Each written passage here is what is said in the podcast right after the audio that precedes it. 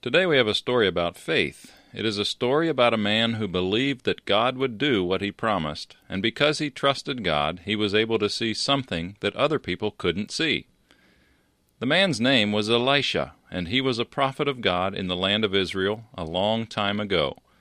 God would give him messages to tell the people of Israel, and sometimes helped Elisha do miracles.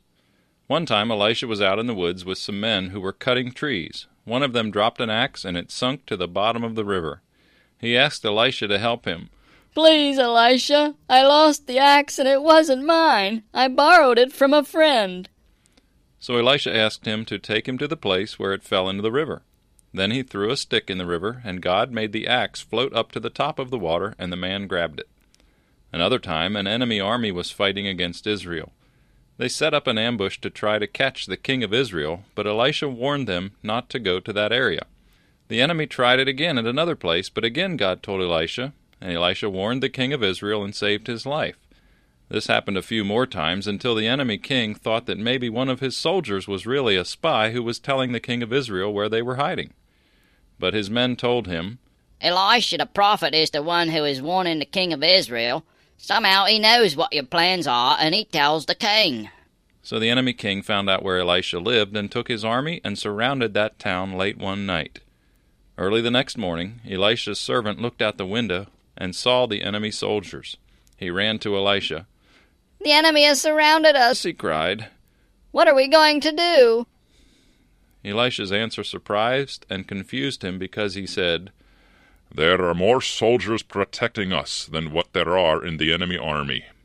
I bet the servant looked out the window again, but he didn't see any friendly soldiers, just enemies. So Elisha prayed and asked God to help that servant see. And when he looked out the window again, he could see a huge army of angels with horses and chariots of fire between them and the enemy army. When the enemies started to move toward Elisha's house, Elisha prayed and asked God to make them all blind, and that is what happened.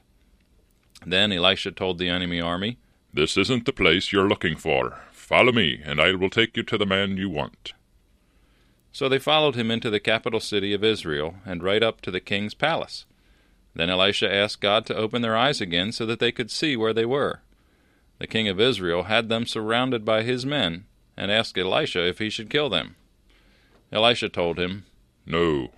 Treat them like prisoners of war give them something to eat, and then send them back to their own king. And that is what they did. And the Bible tells us that those armies never came back again into the land of Israel. Elisha knew that God was with him and would take care of him. Have you learned to trust God like that? Jesus, God's Son, loves you very much. In fact, Jesus took the punishment that you deserve for the bad things you have done when he died on that cross. Have you ever prayed and told Him that you were sorry for your sin?